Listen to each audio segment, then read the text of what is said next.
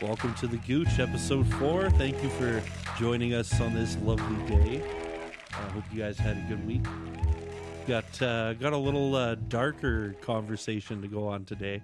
Uh, you know, uh, just as kind of a, a fun assignment, I guess. Uh, before this podcast, we kind of got together and said, "Hey, we we can't be so random. We need to we need to focus in on some points." and uh, you know, I, I I totally agreed with that. And the one thing I really wanted to discuss this week is the whole MK Ultra and you know big government and big corporations, you know, and what they can do when uh, when you know the the fourth estate or the fifth estate kind of looks the other way for a bit. Yeah, well, know? especially when oversight is is hardly a thing when you're when you're supposed to be the overseer and you fail miserably at your job. hmm Yeah, so um, well, I guess we can kind of jump into it if you want to give some background on the MK Ultra. 'cause Oh, I know 100%. I hadn't looked too much into it until you brought it up, and Yeah, I've kind of no, just like, blown my uh, mind over the last few days looking into it. Yeah, it. and I feel bad for you. You're probably picking up pieces of yourself, just wondering, like, when, when, how did this? Well, basically, like, this is just from what I know. Now, I don't know if this is 100% accurate, but I'll try to keep it as such. Essentially, uh, after the uh, Second World War, uh, there was basically two major superpowers on the uh, on the planet: the USSR and the United States of America. And uh, there was several proxy wars that happened during the uh, Cold War. Uh, the major one being obviously Vietnam, uh, Korea. Uh, you know those those conflicts. Uh, Afghanistan, you could argue as well. Uh, yeah, we uh, we basically. I don't want to get into that, but uh, yeah, the, the the the first one that really kind of occurred was the uh, Korean War, and what happened was you had all these uh, you know young kids whose fathers, uh, whose parents served in the Second World War, and uh, they were really kind of chasing that uh, that glory, you know that uh, that that got a lot of people to sign in and sign up and volunteer to uh, fight in the Korean conflict. Uh, and it was uh, it was a NATO uh, conflict too. So there was Canadians, there was Americans, there was you know uh, basically any uh, NATO ally versus uh, the North Koreans.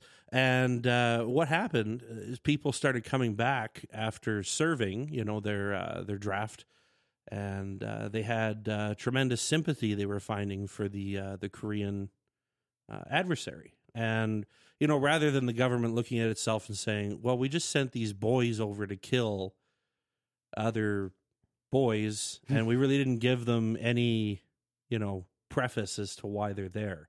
You know, it wasn't like World War II where you know these guys were murdering people by the millions. There was a lot of propaganda. There was a lot of reason for that to stop. It was more just, oh, this is a proxy war we have to fight because we want less communist countries on the planet. And yeah, the, the the bulk returning, uh, the bulk majority of returning soldiers uh, had sympathy for the men they killed, which is human. And the government looked at that and said, no, no, they must be uh, they must be brainwashing our troops.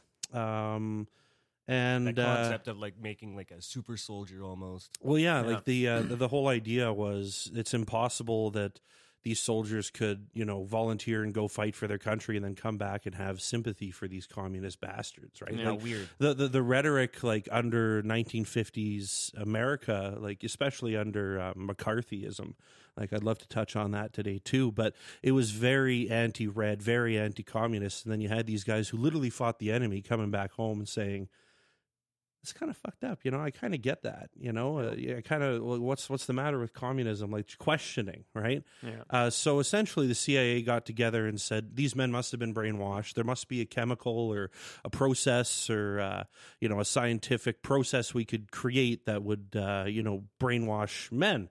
And obviously, uh, they couldn't go to Congress and say, "Hey, we want money and funding for this." So the CIA, being what it was uh, basically its own executive authority, which it still is to this day. I mean, there's there's nothing that can really stop the CIA from doing whatever the fuck it wants. Uh, but uh, this is probably one of the major examples. Is they started this program called MK Ultra, and uh, it was a program that was basically designed to discover uh, which chemicals or processes or scientific processes could be used in order to control the human mind, break the human spirit, and do all this other stuff, right? Uh, so, what uh, the CIA did is they partnered with the Canadian government uh, for a portion of this. and uh, they uh, they set up uh, in a I be- I believe a Quebec or Montreal hospital. Yeah, it was Montreal. So it was actually part of McGill University. It was their Yeah. on-campus hospital. yeah. So uh, they they set that up and started basically taking uh, military men down in the states. Uh, they they they got a lot of military volunteers under false pretenses.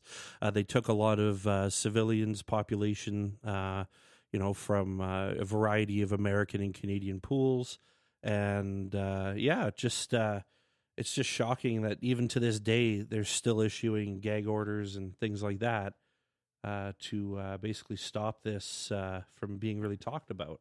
yeah. But Well- today we're gonna break that and talk about it here. So Hell yeah! Yeah. Well, I mean, yeah, yeah. So I guess my my side will always be more on the Canadian side. I tend to not look too much outside of Canada. Fair enough. I mean, I, I have some knowledge of things outside, but See, and that's refreshing because you don't hear a lot of the, about that. So Yeah, I think. Well, yeah. I mean, I find that the Canadian stuff, the Canadian government gets away with so much stuff because of how big of a marketing machine we have beneath us and how connected our entertainment industries are. So a lot of the time, we can kind of just be hush hush and go, "Ha, look at the U.S. and all their problems." And I think that you'll see on like a lot of social media these days, especially on TikTok where it's video based, you're gonna have there's like huge movements talking about how there's there's a, a lot of you know latent racism in Canada and issues revolve uh, uh, surrounding that in Canada that's just not talked about. Hmm. But yeah, in the Canadian background with the CIA, there I looked into that that doctor. So his, his name is Doctor Ewen Cameron. And what he called it was uh, deprogramming. And if you if you YouTube like a simple YouTube of uh, of Dr. Ewen Cameron or the deprogramming, you'll find some like Fifth Estate videos. Those things are pretty darn in depth. Uh, you can find some other ones where there were interviews taken after the fact with a lot of the victims. I think the craziest thing through all of that was the fact that there was um, more or less like tacit government approval of what was happening because when it comes to mental health, uh, a lot of the time we just defer our opinion to people we consider to be experts. So if you have the the the prefix doctor uh, before your name, all of a sudden you're considered to be above ethical understanding. So oh, you just don't understand what we're doing here, but I promise it's ethical, kind of thing. And, yeah, absolutely. and Yeah. like the the worst thing I saw was in his program, most of the people that were going through there were either off the street or women uh, that were going through postpartum depression. So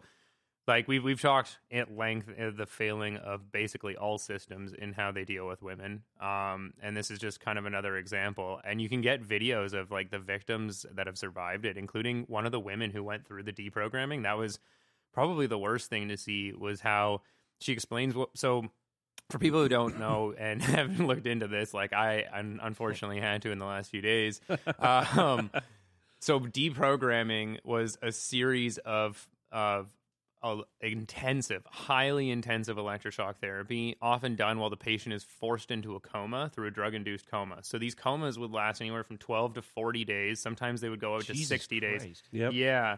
And the the electroshock therapy that was approved at the time because it was approved for anxiety was once uh one one time daily uh, per week um at a maximum and so they were doing 3 Excuse me. times daily in some cases Yeah. and the goal of Dr. Cameron was actually to shock them until they no longer convulsed which is just the most insane thing ever but basically to yeah to show that the electrical waves no longer like function within their body of some sort. I, I'm not I'm not entirely sure what he thought he was going to get from that. But the weird thing was the effect. Like they could actually effectively wipe people's memories of those occurrences, which is probably good. You probably saved a lot of people some some very real trauma now. But I'm not going to say anything else about that. I'm Yeah, just saying that. yeah. The fact that those people don't remember is probably beneficial to them, Oh, yeah. considering all Yeah, of the shit uh, that they y- went through. Absolutely. I mean, uh, I wouldn't want to remember having to basically relearn everything, though. That's yeah, that's thank the God. But that's that's the that's the thing. I mean, like, what what what what gave anybody the authority to do that to anybody? This is why I'd love to like talk to you about this, especially Tristan, is because like the legal loopholes that they've gone through in order to both keep this quiet and even commit these acts. That's kind of what I want to shine a light on. Like, what yeah. what what legal trickery uh, was used. How can we stop that from happening again? Because all it's going to happen, I mean, like we've discussed on this uh, this channel quite a bit, is it's not so much government doing shit like this anymore. It's big industry, Yeah. right? Like now, how how big industry operates can you can you can always look at previous examples on how government operated, right? Yeah. Uh, I would argue they that, use the like- same legal basis to commit Oh, these 100%. atrocities, yeah, right? And speaking on that, I just so happened to look down at some of these notes on the MK Ultra, and there's there's one called Operation Midnight Climax, and I just read a little snippet here, and it's literally the CIA uh, hired prostitutes to lure men to like CIA safe houses, and they just dose them. Yep, with a ton of LSD. Oh yeah, They kept a guy on LSD. I think it was for seventy-seven days or something. Yeah.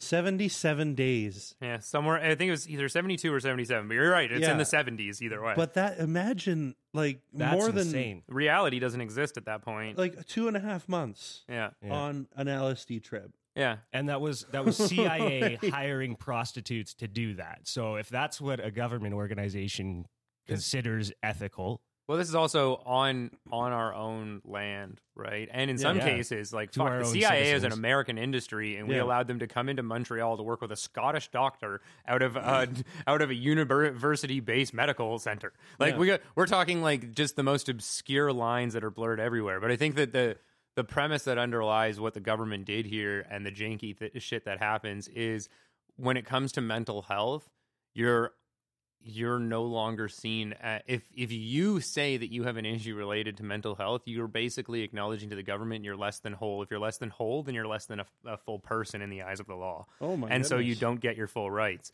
so like when we had kind of touched on the the whole Britney Spears Uh-huh. Justin Tim- Timberlake thing a few episodes ago and we Yeah, just yeah, yeah. lightly brushed over it that that to me would be a very real world example like a very modern day example of how someone who expressed like a very isolated mental health issue can get completely abused because she's been under conservatorship for over a decade now because she had what a lot of people are were saying was postpartum but either way like a really really bad anxiety attack she made it so that she has to she makes no decisions. She makes no legal decisions. She can't sign off on any document. She gets no access to any of her funds. She can't make any purchase decisions. Nothing like that. Her No father, kidding. who is mo- who is not estranged but not really in her life uh, growing up, has to make all those decisions because he applied for it. So it wasn't even court appointed. She's complained about it multiple times. Um, her lawyer was denied access to the information that they used to keep her under this. That's never been used to keep a person under the like who wasn't suffering from dementia um, in this way. And she's been working on Vegas ever since. So it's not like she's not working full time at all times. So this is someone who is clearly functioning fine. But that's what I mean is like a declaration of incompetence you're you're fucked. If you Hmm. are seen as less than by a government body, you can be used at all times. And I do me- mean not just mental health, right? Like the U.S. is significantly worse for this, but Canada uh, also looks at prisoners as less than whole, right? Mhm. And so, uh, I mean, our license plates are made are made by prisoners, and uh, Still, uh, well, actually, maybe not. But I know I, I could be working on old information there. But I know, uh, but I do know in the U.S. they have a lot of labor circumvention when it comes to prisons, oh especially yeah, as they they've don't. shifted they towards them privatized prisons. shit. And the, the big issue with how they're doing that down in the states. I I mean, I, I do kind of want to stick on the whole MK Ultra topic. Hundred percent. Sorry. Uh, but no, it's fine. But uh, like the, one of the big issues down in the states right now, just with how they have uh, their prison system set up, is they basically need this slave labor they're getting from their prison, uh, Yeah. from the prisoners, to uh, maintain the prison itself. Right. So basically, they'll whore these prisoners out to work these like grueling labor jobs. Yeah. Uh, they'll pay them a dollar, two dollars a day for their labor, and then they'll charge these guys for soap Yeah. and you know a bar of soap will be like two bucks. So here's the thing: like if it's a coronavirus, you know, and these people aren't allowed to be subjected to cruel and unusual punishment, you know, there, there's a legal argument there that these people should be entitled to things that they weren't before. So in Canada we And have that as that bl- block, but in the states, Yeah. there's been a hard. Oh yeah, the Block states don't to give ha- a fuck. well, yeah, but like they, they didn't even give voting rights to prisoners, No, right? Which dude, is like. I can understand a lot of people who would call themselves conservatives would question why we would want voting rights for prisoners. I can understand that at the outset. But you got to remember, these people are going back into society. A large portion of the people in prison were in there for nonviolent crimes, right? True. So a lot of these things were related to, like, prior to cannabis being legalized, there was a there was a longstanding issue in the United States, especially with with over uh, Well- policing of cannabis, because it happened to be more uh, more representative in Yeah. black communities, and so you you have kind of this this issue where it, you need participation politically from the people who hmm. have been left behind by the political system, right? Yeah. Because they, while they they might have some shitty things to add, they'll always have a different viewpoint from which to see the system. That's, that's exactly true. I mean, if you look at a guy that might be in for tax crimes, you know, like he didn't really hurt anybody other than the system itself, you could argue.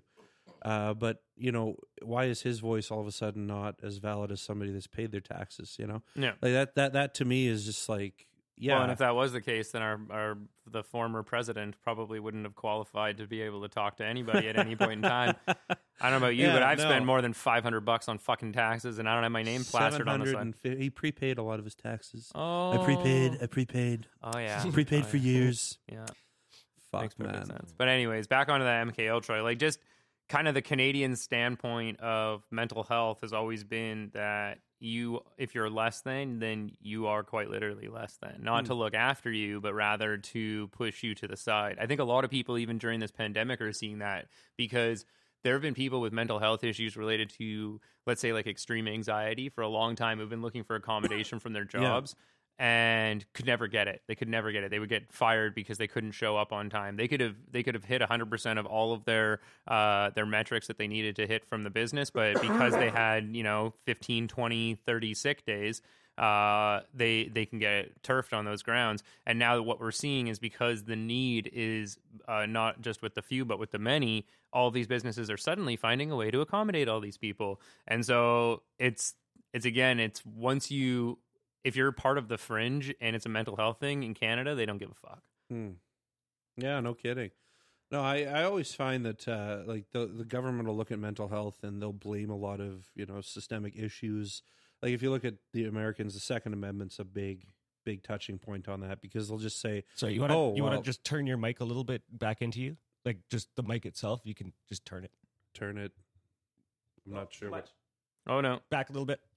There you go. Just so Okay. that rating's in front of you. There you go. perfect, perfect. yeah, no. Um, what, what were we? Uh, what was I just saying there? Sorry.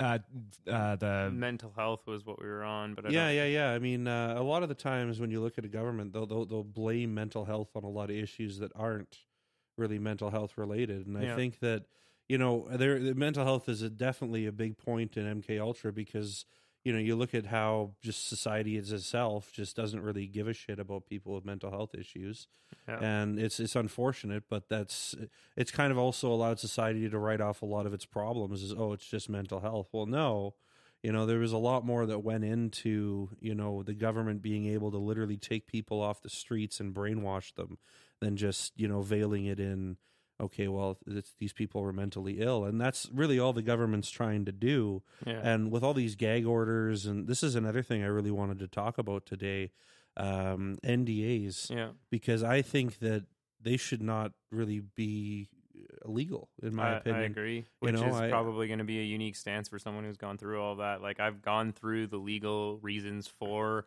having NDAs, and while I can understand some, there's some validity to some of the arguments I've faced because I I argued very strongly against them in front of lawyers and law profs and fellow students, and some aspect of this ideal of personal privacy leaks into their ability to see things clearly, I find. And Mhm. so a lot of the time, people like to think that when you challenge a, a gross overstep like an NDA, uh, in my opinion, is uh, what you're doing is actually looking at the micro argument for the individual. And that's just simply not the case, right? And I think that that's the same thing when we talk about a lot of different issues.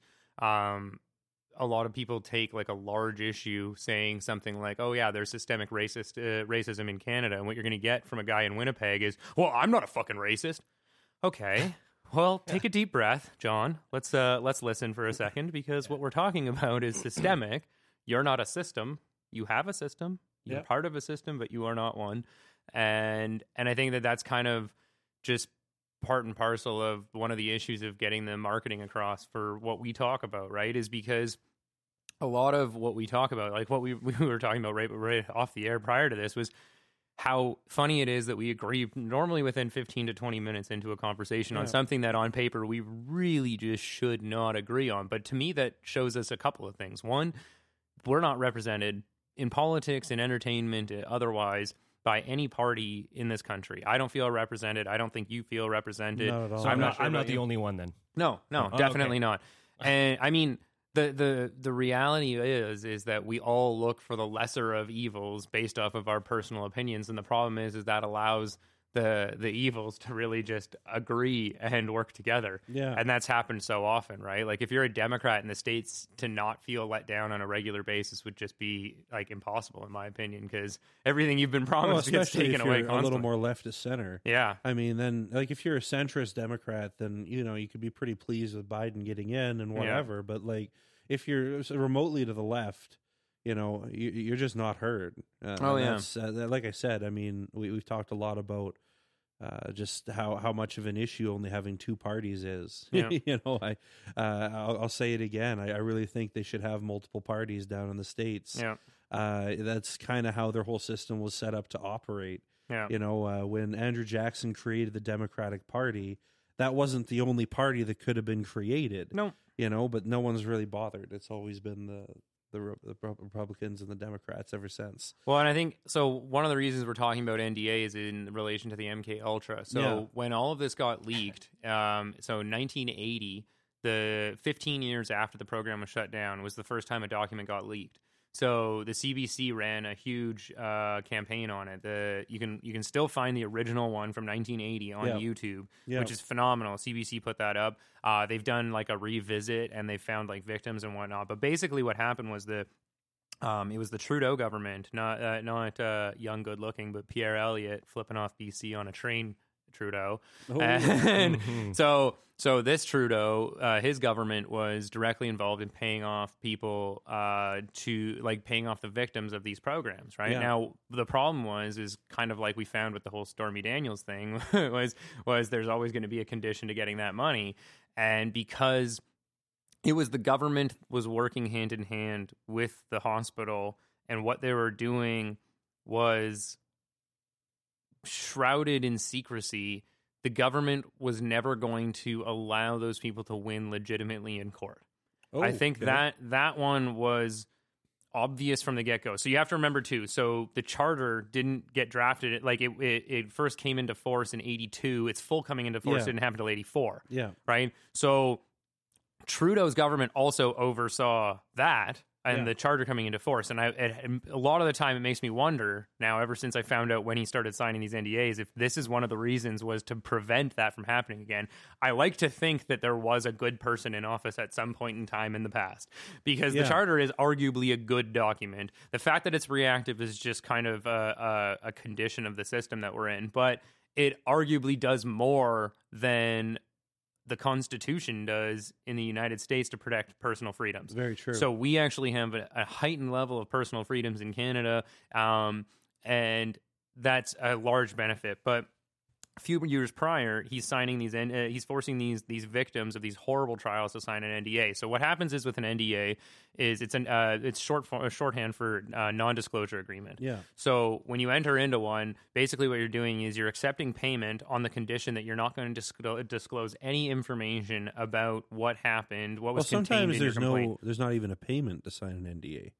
You know, sometimes they just literally force you to sign it. So the funny, yeah, that might be the case in the U.S. In Canada, I, fuck a good a good lawyer, even a shitty lawyer, should be able to get around that because part of contracts law requires the exchange of consideration. So the word consideration is used different in See, law. I didn't know this. Yeah, so it's it's used different in law than it is in in regular conversation. Um, so consideration means that there was something that made you consider entering into the contract, um, and force and pressure can't be that. So, uh, for an example, if somebody wanted to reduce your pay, like let's say your employer decided that you're at twenty five dollars an hour and I want to get you at twenty dollars an hour, they can't just do that unilaterally. That would be firing you, where they then have to pay out your termination pay, rehiring you at a new one. Right now, if they do that, but in exchange on your contract, let's say you get four more weeks of vacation, that's now considered an exchange of consideration. So you can actually do that as a trade, Okay. right? But there has to be benefit to both people contracting. That's that's kind of part and parcel of like the historical rules of contract is contracts are designed for for both people to to benefit and they can't overbear the will of any individual within that. And that's the hardest part about it. So you, basically, you're saying that the individual basically has the right to take as much money as the government will offer them in order to not talk about something that's affecting a lot more than just them. 100%. Okay. Yeah, yeah. And then the government can then say put a penalty clause into the NDA, right? Okay. Which exceeds the amount of money they paid out to as a way Fair. of forcing you to not talk, Yeah. right? So uh, I think that's probably where Donald Trump failed with Stormy, Stormy Daniels was there was no penalty clause in there because What? what because it was 125 grand payoff, Right. Oh my God. so Stormy Daniels. Stormy Daniels. yeah, yeah. Yeah. So, but but, but keep it keeping it in Canada, right? The, the um the rules of consideration in contract law. I know the fact Sorry, that there's man. a sitting there was a sitting president with ties to prostitution and pee videos is is always Well, going to be fun. I mean, I'm sure Kennedy had his share of poon. You know, like he he was a strange hound. That guy. Yeah. Everybody knows that. It was like, the 60s. But it was the '60s, right? Now, like, and also he he wasn't like seventy something. Yeah. you know, like, yep, that's- that's true. Oh my god. yeah, Uh, no, it's just I, I'm just happy it's quickly becoming a distant memory. yeah, you know, fair like enough. uh, the four years of that, like uh, uh, you know, you, usually it's the president that ages like eight times as fast. Yeah, I You- think like, you see- society did. You see before and after pictures of Obama, you're like, that's Oh. not even the same guy, Right. right? oh The- yeah, That's his grandpa. What, Yeah. like, look at it. Then like, but you look at Trump. He doesn't look a day older. It's because we all age that. yeah. You he know, like, while he was in us. office those four years, we all aged five years a year. Yeah. You know, like that. That's that's that's my belief, man. Oh yeah. know. But uh, but the yeah, I don't. I mean, hundred percent. I, I hate bringing it to fucking Trump, but I Oh, thought but it was yeah, just like, that's such a good we're example. talking about NDAs, Yeah. you got to bring up the T Dog, man. Oh, Like, man. Well, that's what he is- runs off he of, is the king of the NDA, man. Yeah. Like all those people he fucked over when he was building that casino. Uh, you know, he, he didn't pay. Like uh, he went, he, he basically went, he, he went bankrupt before the casino was even built. yeah, It was one of those. Uh, I can't remember what state he built it in. It was supposed to be this. it was in Reno. Yeah, there we go, Reno. Yeah, Yeah, yeah, and he didn't pay all these contractors, and you know, rather than you know paying them the full amount, a lot of them he took aside and said, "Okay, well, we'll settle for this amount, but you got to sign a NDA." And like, I find that it's it's not so much the government utilizing NDAs anymore as it is, you know, big business now, right? Yeah. And that's why I'm saying like the government's basically left this, you know, legal pathway where you can say. Now, okay, if you've done something wrong, whoopsie, Yeah. just offer them like an inordinate amount of money, more money than they're ever going to see in their whole life. but it's also going to be a less than you're going to pay to go through the court system. True story. right? And that's that's really the kicker because that's the incentive for business, right? Yeah. And big industry. So they have the cards close to their chest. They know how much it costs to go through the system. And we kind of touched on this before, where it takes 10 to 15 years. And if you want to enforce a charter law proactively, it will cost you a minimum of a quarter mil. No minimum shit. of a quarter mil to rock through it, Yeah. right? So like I've I've drafted a lot of arguments that uh, were ones that I thought would be worthwhile to bring forward, and yeah, just the simple fact that I don't have a quarter mil kicking around was one of the ones that I like one of the main reasons why I wouldn't pursue any of them, other than the fact that I know I'm going to create a massive amount of incredibly powerful enemies that I just I don't have time for. But I just do. daredevil it, man. Fuck it. Go for it. I guess I have to go blind first, but uh, but, Uh, but no, just lose your smell. Like it's just if you get to pick one sense, like just uh, fucking take my smell away. I feel like that's going to affect super- how good food tastes. And as a stoner, I don't really, really want to risk that. True story, but like of all Wait. the things you could lose, like that's that's probably the one I'd Uh, choose. You I mean, if you're going to go in and fighting people at night, touch would be fine. Not feeling pain would be cool. yeah, until like Until you have like a, a stab wound in your back you didn't see and you're bleeding out and you just didn't notice. or like every morning you check like how many teeth you have. You're like, did I lose any yesterday? yeah. Oh, I'm sure there's downsides to it for Uh, sure. I- I- absolutely. I, yeah, there's Yeah. uh I had it on House years ago. There was an episode where this like chick couldn't feel pain or oh, anything. yeah. and like uh, just like you- you'd think it would be sweet, and Yeah. then you see that episode and just like the hell she goes through every day. Like Jeez. basically, she has to check her, all of her teeth to make sure none of them chipped or broke. Uh, she Yeah, gets you'd like, be biting your tongue all the time. Everything. Well, yeah, like you, you, you, you, like especially if you Yeah. like grew up with it, and Yeah. not feeling pain ever. Yeah. Anyway, like uh, they they solve why she can't feel pain, then she feels pain, and it's it's it's a weird show. But anyway, back on uh, NDAs. Well, yeah. So the, the unique thing about NDAs is that there is actually a legal solution within Canadian law to make them more effective against big industry. There is a small sliver of hope. The string has not been pulled on, but it's one that I've thought about and I've talked about with other with other people in the legal community. But basically, part of Canadian contract law, and this is more in Canada than- than it is in the US, which is side note, one of the reasons we had a hard time getting the UFC in Canada. So hmm. you are not allowed to contract for harm beyond de minimis. That's the the official wording. Beyond de minimis is just like a Latin term, beyond minimal harm. So um, this was an issue that was at the forefront of. I don't know if anybody here listening is a hockey fan, but at the Bertuzzi Moore incident, right? Because Oh yeah. because Bertuzzi just mugged this motherfucker on the ice, Ba- like smoked him from the back of the head, cracked his neck when he landed on him. Uh, yeah, like yeah, straight up murked a guy on the ice, uh, Nice, ended yeah. ended his career. So Bertuzzi, his defense lawyer originally was it's part of the game. Right, it's vengeance on the ice, but it's part of the game, right? And you contracted to play the game, Yeah, and yeah. if you're going to take a cheap shot at one player, another player might take one at you, and that's just what you contracted for. And in Canada, that didn't exactly fly. Now they did an out of court settlement because that I don't think the publicity was going to help the the justice system in Canada. So Yeah, they no wanted to keep a lot of that more more hush hush and under the rug. But but yeah, so that principle of not being able to contract for harm beyond de minimis can be extended.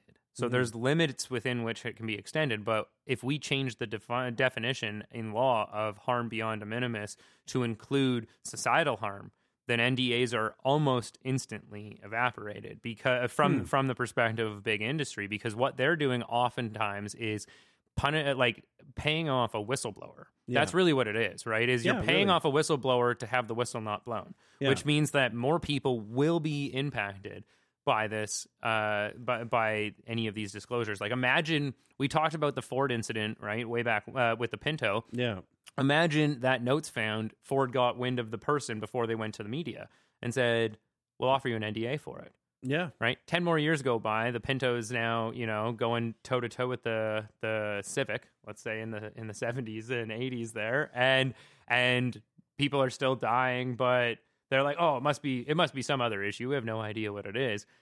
And then the nda gets leaked right? Or the fact that somebody had blown the whistle on it and they signed an NDA. So they can't even disclose what they blew the whistle on. So this memo is now covered by the NDA. They can't talk about it. They can't disclose it to anyone. They can't show it to anyone. They, it, no one can get the evidence. The evidence Yeah. is blocked from from societal grasp. But you know, I I just like to know the statistics of what industry uses NDAs the most. You know, because like it, it- it's probably going to be like Let's see if I can. yeah, like if you- if you can find that out, that Yeah, would be that'd be- be pretty interesting. I But, would like, love to know that. I actually never looked into any of the stats on it. Yeah, I mean, what you see is you do see a lot of payouts uh, with, with um, so a lot of it is harassment related. Yeah, So I I would say more women are covered by NDAs, most likely covered by NDAs in uh, than than any other class, Mhm. and and like we seem to have as a common theme, women. For for the victim narrative that society feels, women are more justified than anyone in, in feeling that way Mhm. because they are quite literally considered victims or, or treated like victims most of the time. But but uh, yeah, a lot of it is sexual assault, sexual harassment, um, harassment of uh, of any nature that is often done by superior superiors within the industry, right? And so it's uh, a lot of the time it's done to again go with the idea that Milton Friedman said of shareholder primacy because if that CEO for instance is quite profitable or making the business quite profitable they don't they're not willing to take the financial hit in order to change the culture to be more effective. hmm And so what they do is they just do these buyouts of these individuals who are going to raise a stink, right? And that's, uh, it, but it's really it's the fact that those those other people have been gagged, they've been silenced, that really causes the the issues. Yeah, that's the issue. I'm talking like yeah,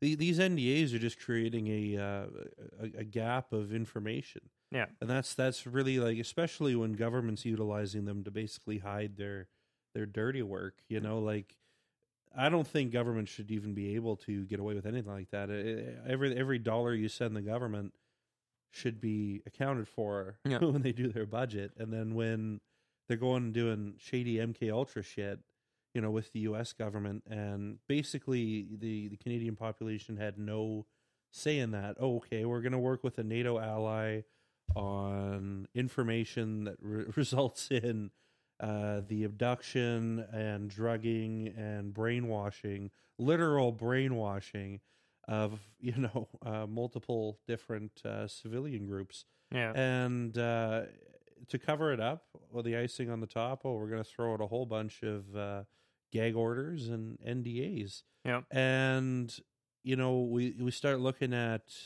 industries that utilize the NDA in a similar fashion rather than just coming out and saying, "Look, this was a mistake," like the the Boeing Max Eight, right? Uh, literally had a fatal design flaw where I, I, I believe it would think it was um, stalling at a certain altitude.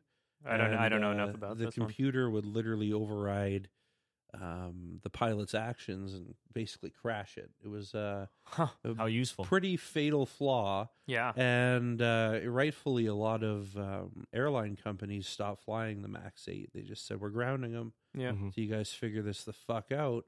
But there was uh, a really interesting um, ex military. Um, I think he was a flight engineer, or he was uh, he was basically there during the development of the Max Eight, and he's what you consider a whistleblower. Um, he he basically came out and said, "This is not this operation is pushing things too fast. We need to slow down, assess." And then basically Boeing said, "Okay, shut this guy the fuck up and get Yeah. him off the line." Yeah. Right. So I think they either bought him out or they they fired him, but then uh, he went public with this shit, right? But- and but that's that's what we need to have happen, right? exactly like even it, Snowden, uh, like Snowden being probably the most popular example of it. Like that, the fact that you can have these people who are doing good things for society, and society, a, a large faction of society still doesn't believe that it's in their best interest. That goes to show how how disproportionately controlled the marketing message is because the fact like when when Snowden goes out and says, "Yeah, they're spying on locals.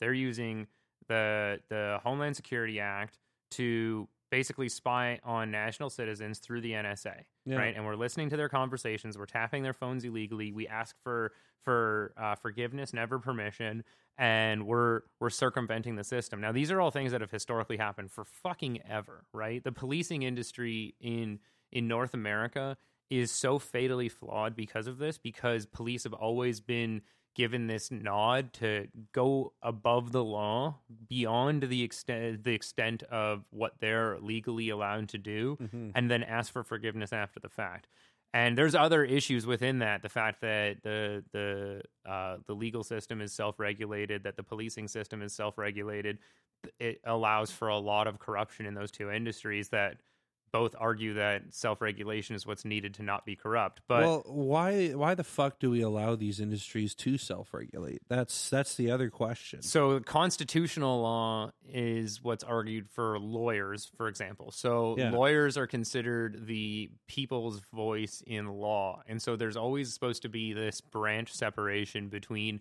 um, your legislature, your judiciary, and parliament. You So- know what really fucks that up though?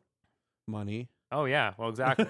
I mean, that's that's really the biggest issue is that they claim to have this separation, but it's the same it's the same horseshit claim where judges will claim to be unbiased. Like one of the Supreme, sitting Supreme Court justices right now, Justice Brown, um, has been part of a hardcore right wing Christian organization and donates his time uh, prior to being uh, being uh, brought up to the Supreme Court. He he he did would donate his time to these hardcore right wing organizations that were anti abortion, that were pro all of the traditional Christian values, that went against actual established Canadian law. When you're when you're against women's rights, Yeah. um, especially when it comes to their reproductive rights. These are all things that are established in Canadian law. It's not Yeah. up for debate anymore. And he he would donate his time to these organizations. He's now sitting on the Supreme Court of Canada. Now, when Trinity Western University a few years ago was arguing for uh, a university, a law school university. So, for those of you guys who don't know, know Trinity Western University is a is a, a right wing Christian or university, privately funded, um, in uh, in the Lower Mainland of BC, and they require all of their students to sign a covenant when they go in there. So it's a mandatory covenant that that states that they will only engage in heterosexual relationships and no sexual activity will be had outside of the the confines of marriage. This is a this is a, something that they mandate on their students which goes against the Charter of Rights and any human rights bills that are that are active in any provinces right now. So when TWU was applying for uh, um, access uh, and um, and acceptance into the Law Society of BC, Yeah. they got denied. They appealed it. They uh, they got kind of a little bit of a string to run on, and then eventually they got approval.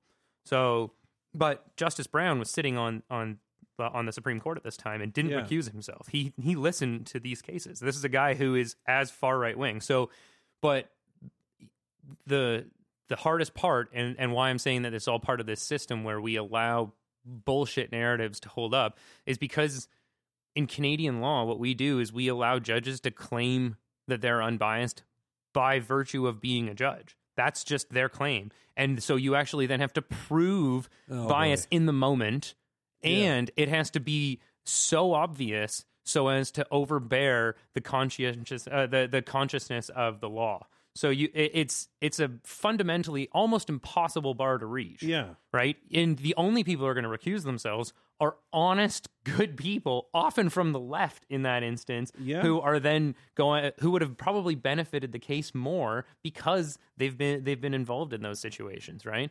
But that that part of this narrative of we're unbiased because we're unbiased, we're the law because we're the law. It's it's really how they've run things for a long time. So when you have like the MK Ultra um, issue going on, and people are like, "Oh, it's unethical. It's unethical." Well, we're the scientists. We choose what's ethical, right? Mhm. And that's really kind of where the conversation stopped because oh, you just don't understand the ethics in the co- uh, in in the uh, in the context of our research, right? So you just don't understand it, and that's that's on you, right?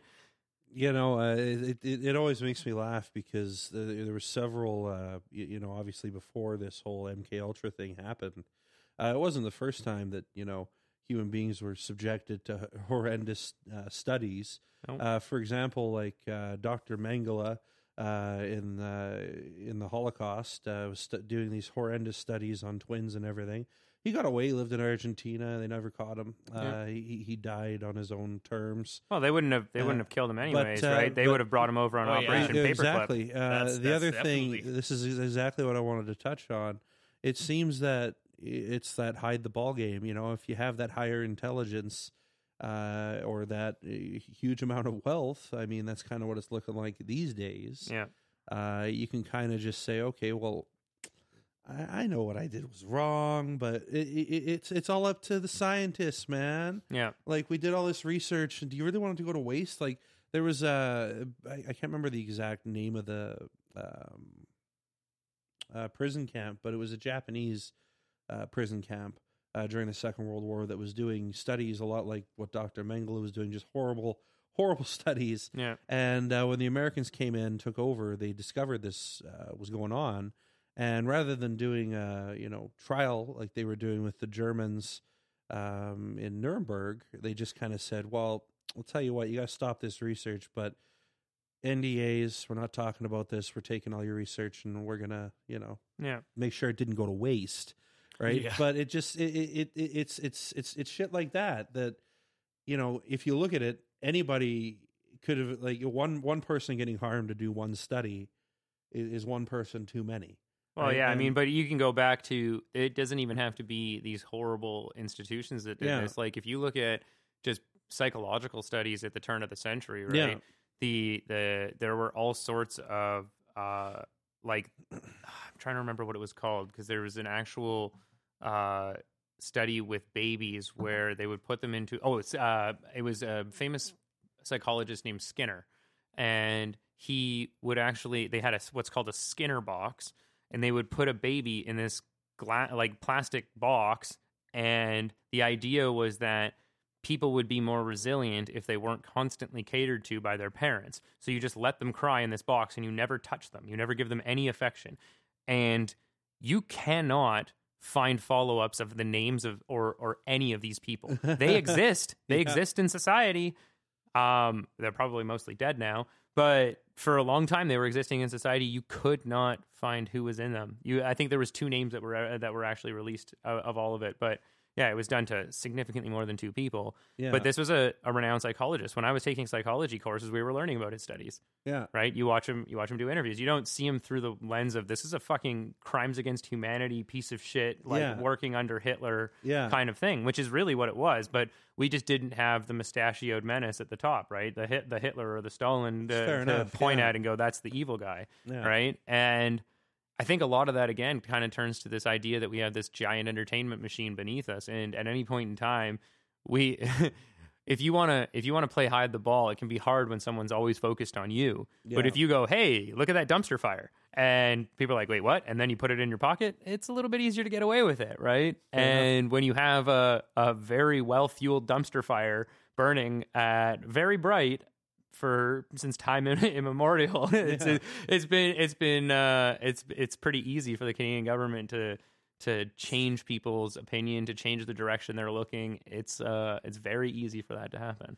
That's uh, that's a good point. I mean, it, it, I think it's not just the Canadian government either. I mean, the media plays a large role in what's brought up and what isn't, Yeah. and um, you know that goes for any country. I mean, you can watch RT, which is a Russian government funded news reporting station. Uh, they they they they've always got a different kind of opinion than a lot of the more Western media, but it's the same thing. I mean, Yeah. at the end of the day, it's what they want to show you. Yep. You know, it's uh, that that's why like print media uh, is a thing of the past, in my opinion. Right? It's it, Well, yeah, I mean, it like- doesn't make money. Like the only way that you can make it it needs to make money in order to to, to operate. And all these right wing companies that have right wing ideals seem to have the idea of okay, we need to do sponsored content. We need to do things that aren't Yeah. the fourth estate that aren't media. And you know, uh, to tie it back to the NDAs, I think that's a big reason why uh, a lot of these companies and governments nowadays are getting away with such horrible shit.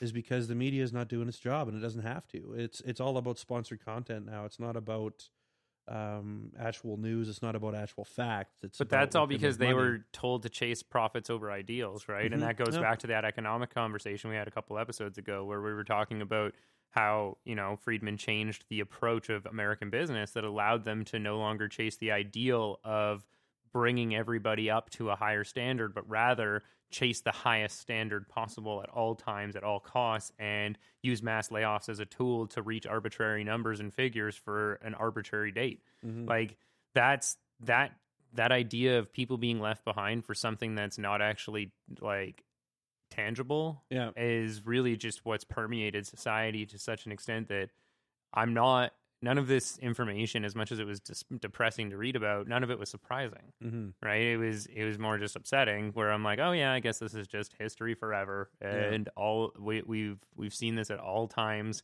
And of course it was women that were going through postpartum. Of course it was. Because why wouldn't it have been of course it wasn't going to be just some random guys which again mk ultra we were talking a little bit off the air it's not like the, the us did have studies on like legitimate soldiers Yep. even um, there there was actually uh, a crazy video i was watching where uh, a former Navy uh, officer was uh, asked to volunteer for a program.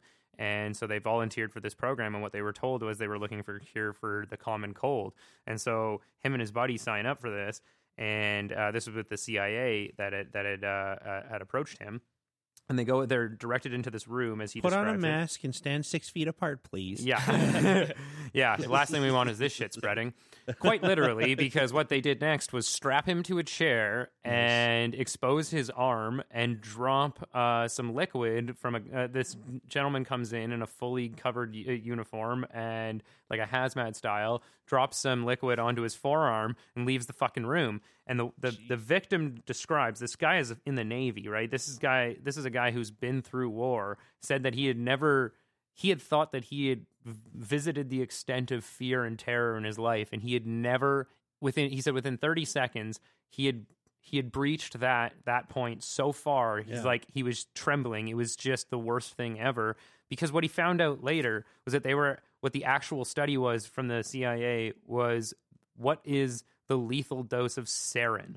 And they dropped live sarin onto his fucking arm for, for absorption. This was onto a Navy guy. So it's not like they just do it Oh to regular God. citizens. This was, and that was, they lied to him. All of the ethics, like the fact that the CIA is still running is a joke to me, Yeah, right? It's yeah. it, the, the CIA, the RCMP, all of these major organizations that have a, such a, a shitty history with treating people, not just minorities, but minorities disproportionately Oh yeah, but quite a bit. society in general as lesser than, right? Like all of society as lesser than. Definitely focused more so on minorities than anything, but they yeah, I, I think we just got so terrified of an enemy existing that we created enemies out of ourselves. Yep. And that's that's really all the CIA is chasing nowadays. I mean, yeah, they they do a lot of good with respect to setting up firewalls, stopping our intelligence from leaving our countries and stopping that. But when it becomes doing that shit to your own citizens, yeah, you know, that's that's the line, you know, like that in my opinion, do whatever the fuck you want Yeah, nationally, domestically, what I should say.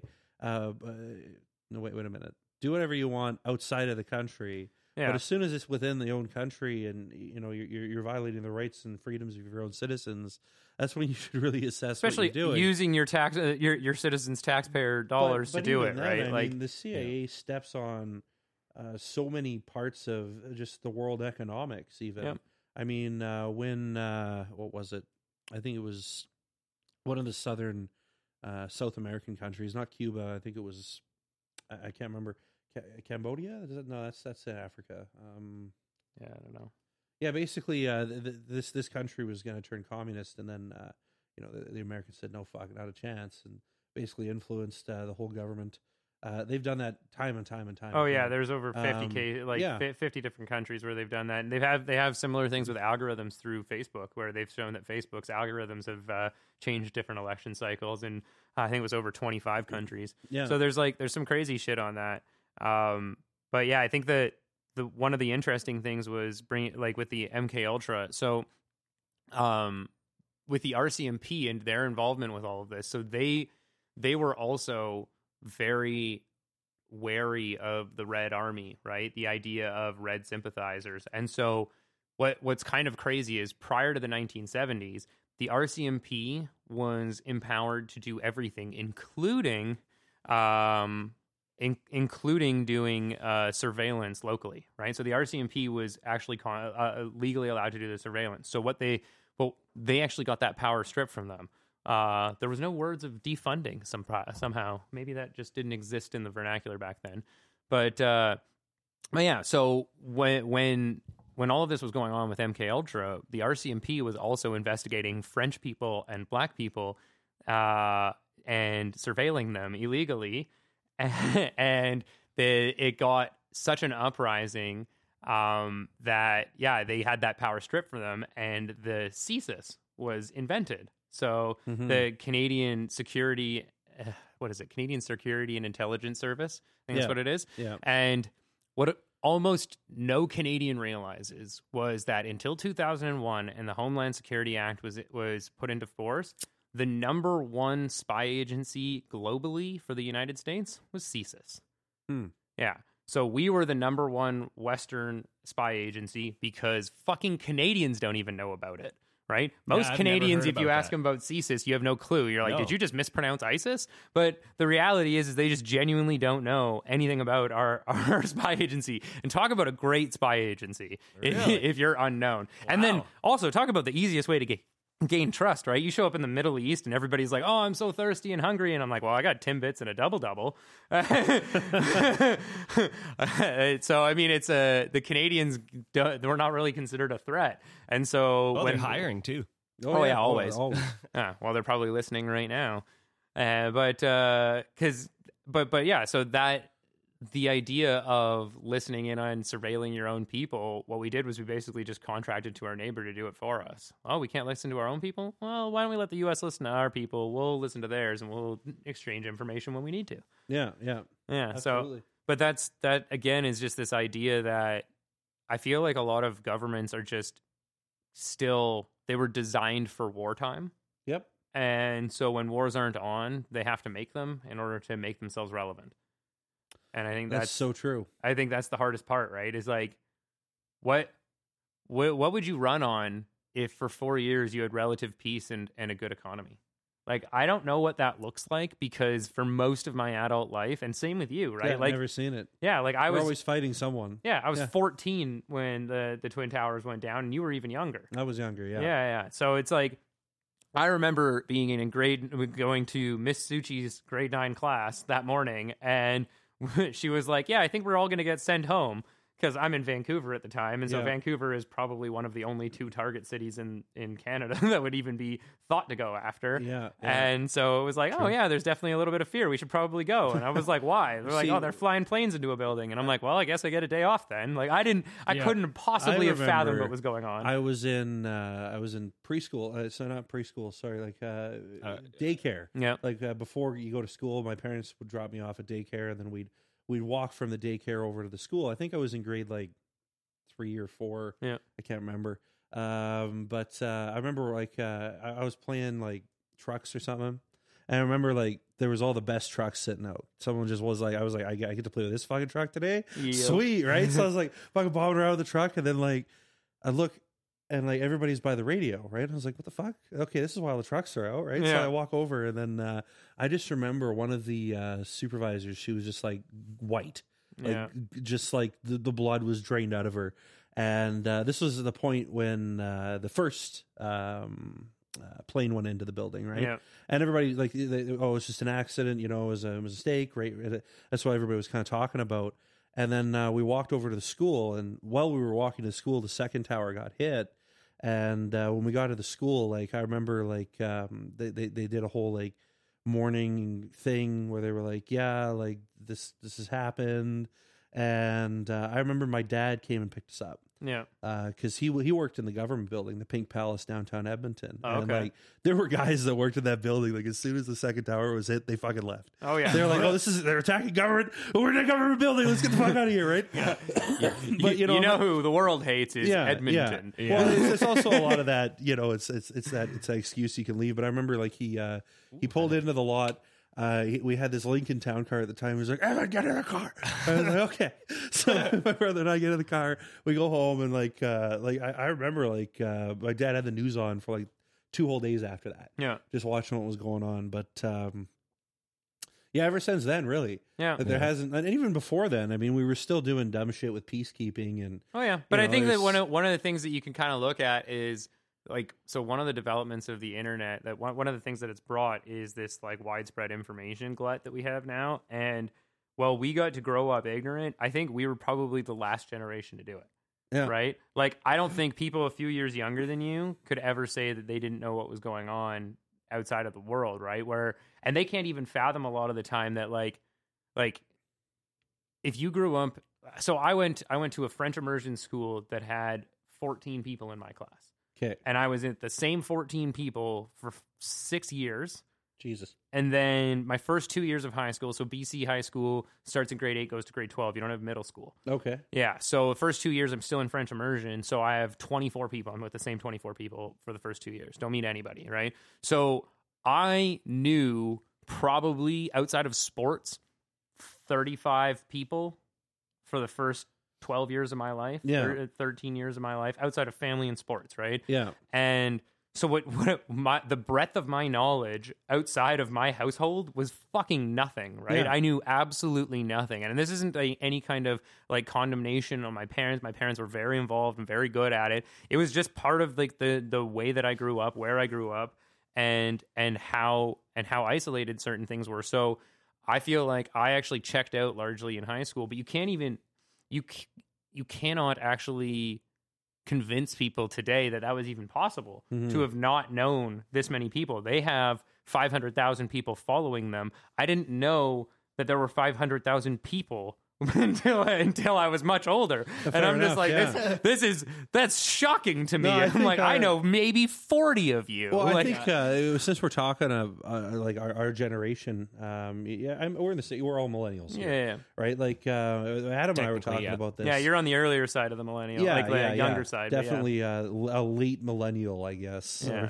Because you're what a '93. Yeah, 93. Yeah, Yeah, yeah, yeah. 93. Yeah, all the way, baby. You're the dick. You're the cock, right? Yeah. Uh, but uh, one thing that really kind of fucked us over as millennials, uh, you know, if we're kind of talking about like childhood and shit, was they, they said they did a really good job of explaining that bullying was bad, Yeah. but they never talked about what to do if you were bullied. Oh yeah. Oh, You know, like uh, a- Adam and we I were, talking yeah, we about were this talking the, about other that day, the other day. Yeah. and it, it's almost like aggression as a whole, like just being aggressive or assertive or having aggressive instincts, was really looked down on Yep. Through that whole through our whole generation. Yeah. And I think that really created a lot of what is now today's anxieties, depressions, things like that. Because when you're supposed to feel pissed off that someone's bullying you or Yeah. that You something's can't. happened in your life, you weren't given the tool to understand what anger is, so Yeah. you just become anxious. But you're told to be sympathetic for them. You don't know what they're going through at home. I right? fucking hate And that. You know what I'm Exactly, teaching my kid? If you get bullied, punch that fucker in the face. Oh, since Oh, I have a daughter, just- I'm that's I, it. like like she's more than welcome. Aim to for do the that. upper nose and just like right there. Oh, But that's the that's the 'em. kind of the unique thing, right? Like I don't think uh, I think it's kind of interesting too that we both have that background. I'm not sure about yourself, Adam, but I know that you and I both had a lot of bullying when we were younger. oh right? yeah. Yeah. And so like I was I was the I've always been stupid out, outspoken for sure, right? But I but I was also just so in high school we had changed districts, so I knew nobody in grade 8. I had zero people that I knew. Grade 8, 9, 10 were hell, like hell Yeah. on earth for me. Uh, because everybody else that was fed into these schools had been in school together for seven, eight years together. Yeah, like for me, it was uh, like St. Albert's a hockey community, Yeah. and I, you know, Yeah. we went to, uh, I went to the, the not the Catholic school, the Protestant school, Yeah. so it was almost even more. if you didn't play hockey, you were a fucking loser. Yeah. And I, I didn't really play any sports like team sports at all. I, I, I swam, Yeah. a, a, a shit ton. I taught swimming all through junior high and high school. It was a great way to make dough. Um, but uh, yeah, like it, just not being part of that uh, that one group really. Um, uh, I, I got, you got tremendously bullied. Well, Like, and then uh, the the unique thing too grade is seven, eight, and nine. Like uh, I had some friends in grade seven, yeah. and then uh, just you know rumors start. Oh, this kid doesn't play hockey, and Oh, just yeah. kind of get left aside. And like I wasn't as tall as I was either, right? So I was picked on pretty hard. And then uh, grade ten rolled around, and I grew about I don't know six inches between grade grade nine and grade ten. And I Yeah. remember this one kid. People who uh, don't know, Evan is like six foot seven, six foot five. six foot Yeah, five. Jesus okay. Christ. Yeah, Yeah, yeah, so like I grew probably six inches between uh, grade uh, nine and ten, and here in Alberta, like grade nine's the end of junior high. Yeah, yeah, yeah. and then grade 10 is the beginning of high school, right? And I remember this one kid, I don't want to say his name, I really do, but I, I won't. Um, yeah, he, he came up to me and I, he, he was significantly taller than me yeah. Uh, in grade nine, used to bully the shit out of me. And he came up behind me while I was uh, bent over getting something, and he just kind of starts he shoves me into the locker.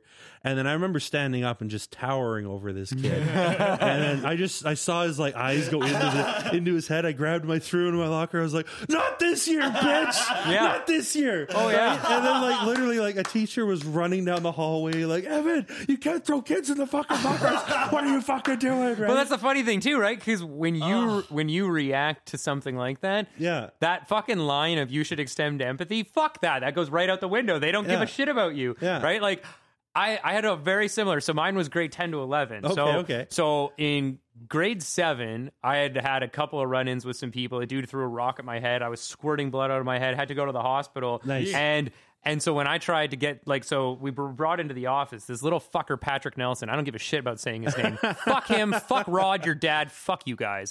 Um, so so Okay, okay. this little fat prick. Throws a rock at my head while we're in elementary school. I'm squirting blood out of there, right? And we were just tossing sand, me and Brad, our, my my friend, and this asshole throws a full rock at my head, and Yeah. I have to go to the hospital. We get brought into the office the next day, and he says, "Well, we were all throwing rocks, and Tristan, you're going to get suspended if you if you uh, want Patrick to be suspended." And I was like, "Well, how the hell is that fair?" Like, how is that possible that I did nothing, but because I was engaged in an activity and doing it more safely, all of a sudden now I'm considered to be part of uh, of the same asshole regimen that this prick was from?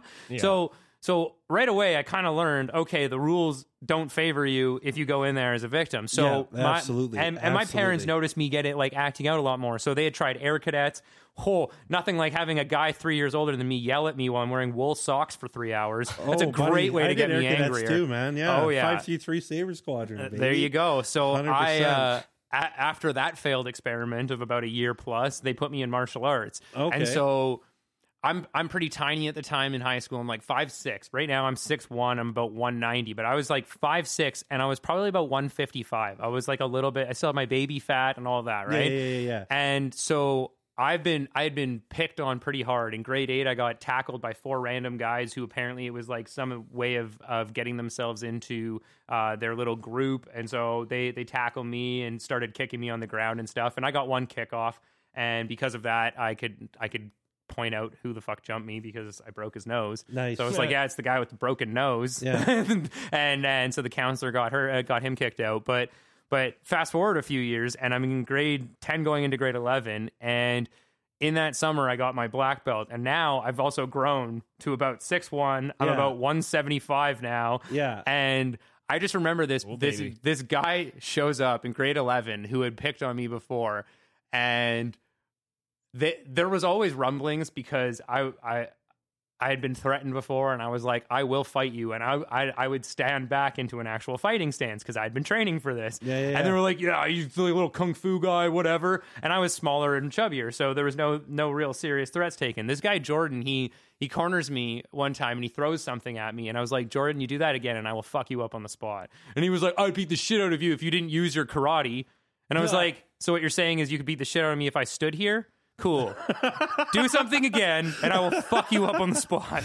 But the funny thing was, was Oh, that's I get reprimanded for saying that to Yeah, him, yeah, right? yeah. But that that's me warning him that it's not going to fly anymore. But the funny thing is, and tying it into all of this is when we're bullied because we haven't been taught how to respond and further to that we've been trained on the idea of extending empathy we actually listen to the CIA and to the Canadian government as Yep. to their reasons. Oh, why did you do that? Why did you do those experiments on us? Oh, was it for higher learning? Oh, it was. You really wanted to learn more? Oh, okay. Well, in that case, knowledge is power.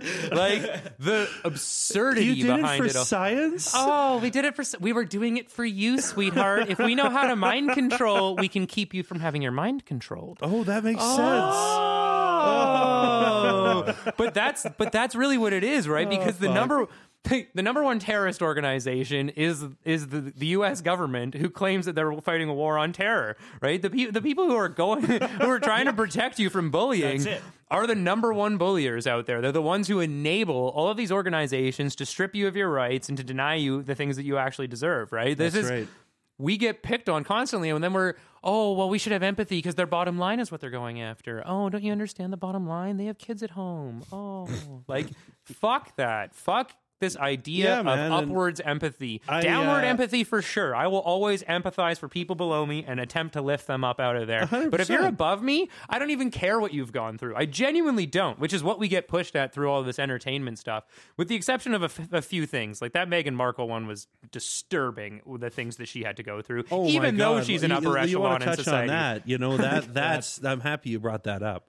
Uh, th- that interview was shattering. Yeah, You know, like uh, it- especially I- when Harry came out. Jesus, I, I'm surprised he even. oh man, I'm surprised. Like, there's no way he's not like you know who- who excommunicated who you like the think it- fucking. who, who do uh, you think it was? Who do you think it was that said Charles. the? Uh, you think you, you? uh, That's what I thought. I thought it was Charles, It was either. Charles, in my opinion, he's, or uh, his he's brother fucking William. purple too. To complain about the color of somebody else's skin Right? when you're like a wrinkly purple. Yeah. I don't even know what you. We, we and, and like white pe- white racists are known for. I don't care if he's white, green, purple, black. And I'm like, I sure haven't seen a green person, but there's at least one purple one, and he's Yeah. in, he's in the royal family. And you know what sucks? Like I, sh- I uh, birthday, like date wise, not year. Obviously, Yeah, we yeah. have the same.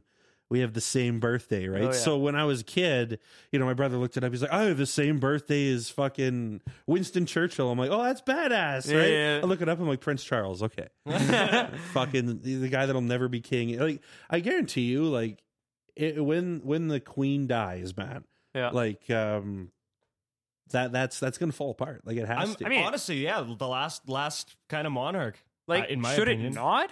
right? Like, should it not? Well, like they- the they're reality obviously is, is making that- plans so it doesn't. You know, Well, yeah, like but they've just- got William and Kate, and they're going to be whatever. But like Charles will literally like the, the amount of steps that's going to that that'll have to go that'll have to happen in order for that to occur. And you're dealing with people that n- don't understand working a day job, don't understand day to day struggles, never had to, never will. And Yeah. I, anybody that tells me that the royal family does anything good, There's uh, nothing that they do. There's They nothing. are- Oh, they go to banquets. Is this a peace banquet or just a banquet banquet? They're just Uh, a token figurehead of fake job doing like privileged morons But anyway, that like, have that are largely the historically only- inbred. the only Like- the only chance they have of uh, really surviving is if um, Prince Charles abdicates when uh, when the Queen dies, like immediately. Yeah. Because if he becomes king, they're done. Yeah. They're done. They're so done. Like it- everybody in the world will be like, "Oh, remember Diana? Oh, then oh, that'll be open again." Yeah. And then Camilla, like no one's no one's gonna want her to be the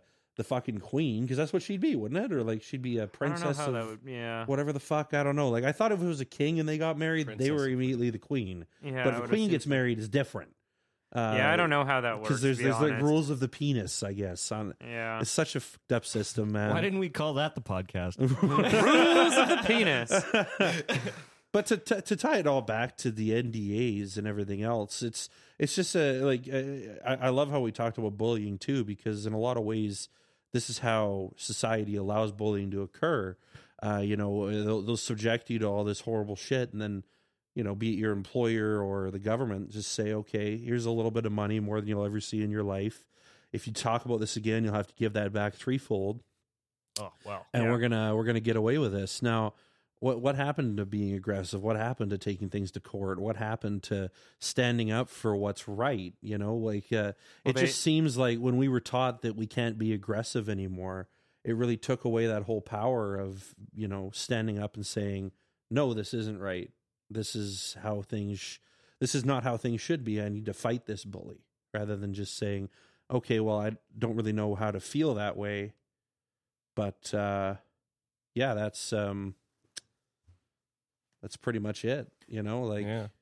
Sorry, I just gotta to bleed the lizard quickly. 100% yeah, Yeah, no, no i worries. just just No read that there uh did you uh did you did you read anything on mk ultra there adam that you'd want to kind of Uh, bring into the Well, conversation just kind of going back and forth here, um, finding out about like some NDA stuff. Like, there's there's not like a literal um, statistic for like which section of businesses use it the most. yeah Um, it's just a blanket. Like a third of American workers are bound by NDAs.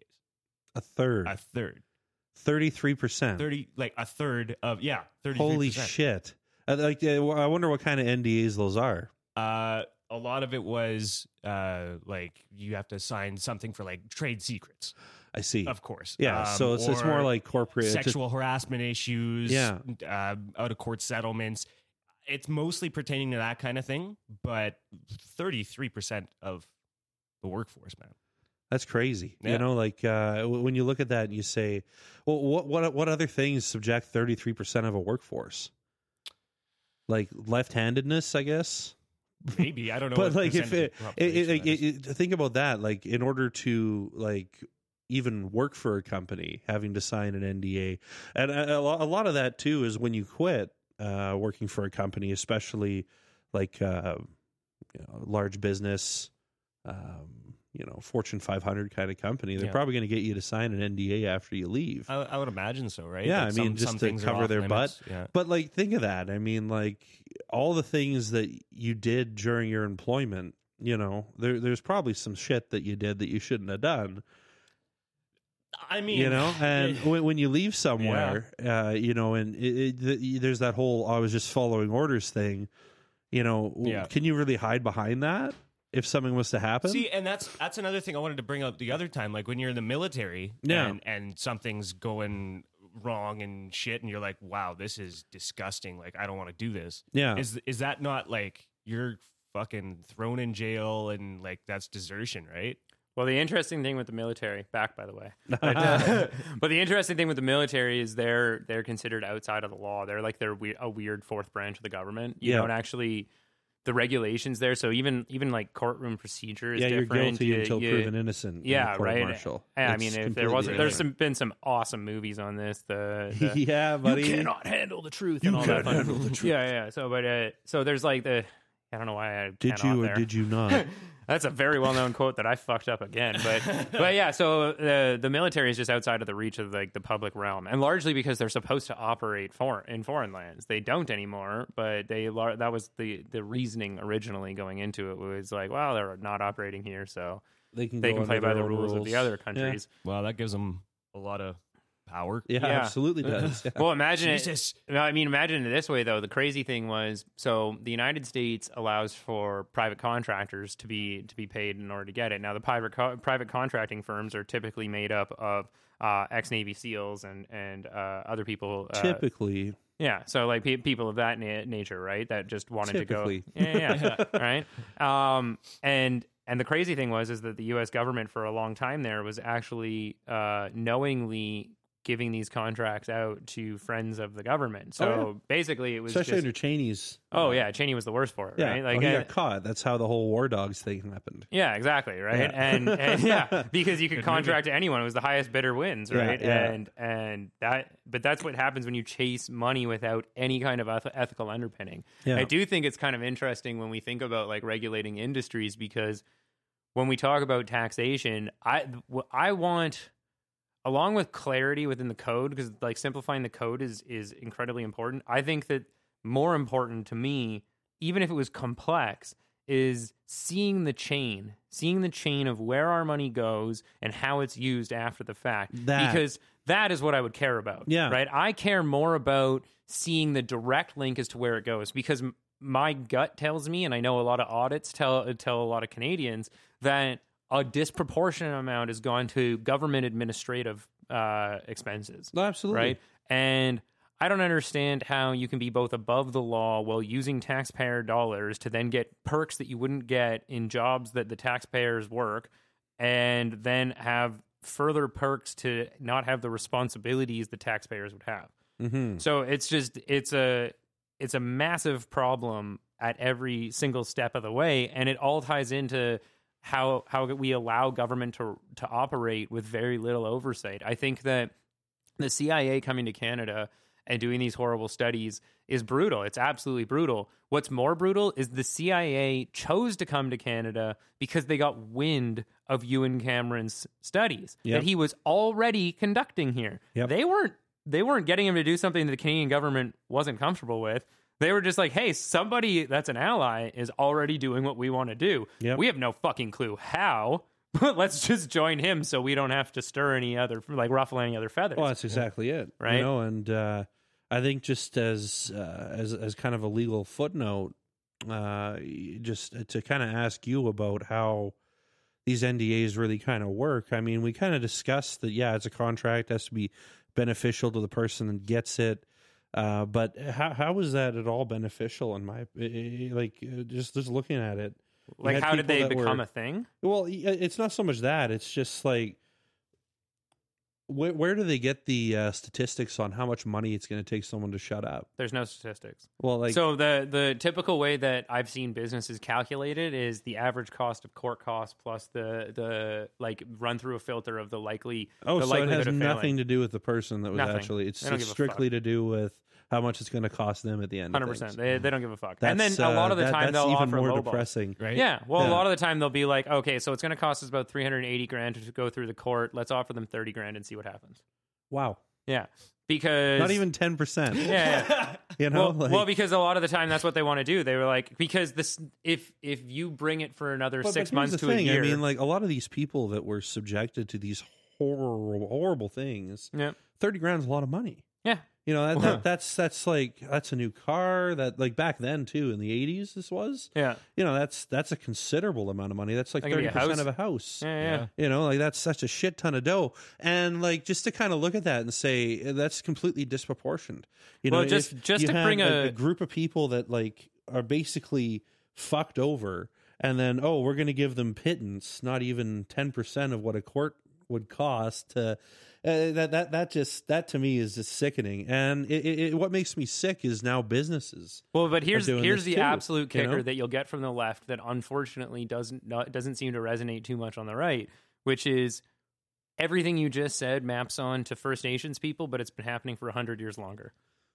Fair enough. right? Like when we were first building the the railroad in Canada, Mm-hmm. the RCMP was very well known in the fact that what they were doing when they were forcing First Nations people off their lands was illegal. Like there were actual laws in place to prevent them from doing that, but they did it anyways. Yeah. And the reason was is because they knew that arguing that it's illegal was a going to take a long time, so they were still going to be effective in doing what they wanted. They just needed them out of the way.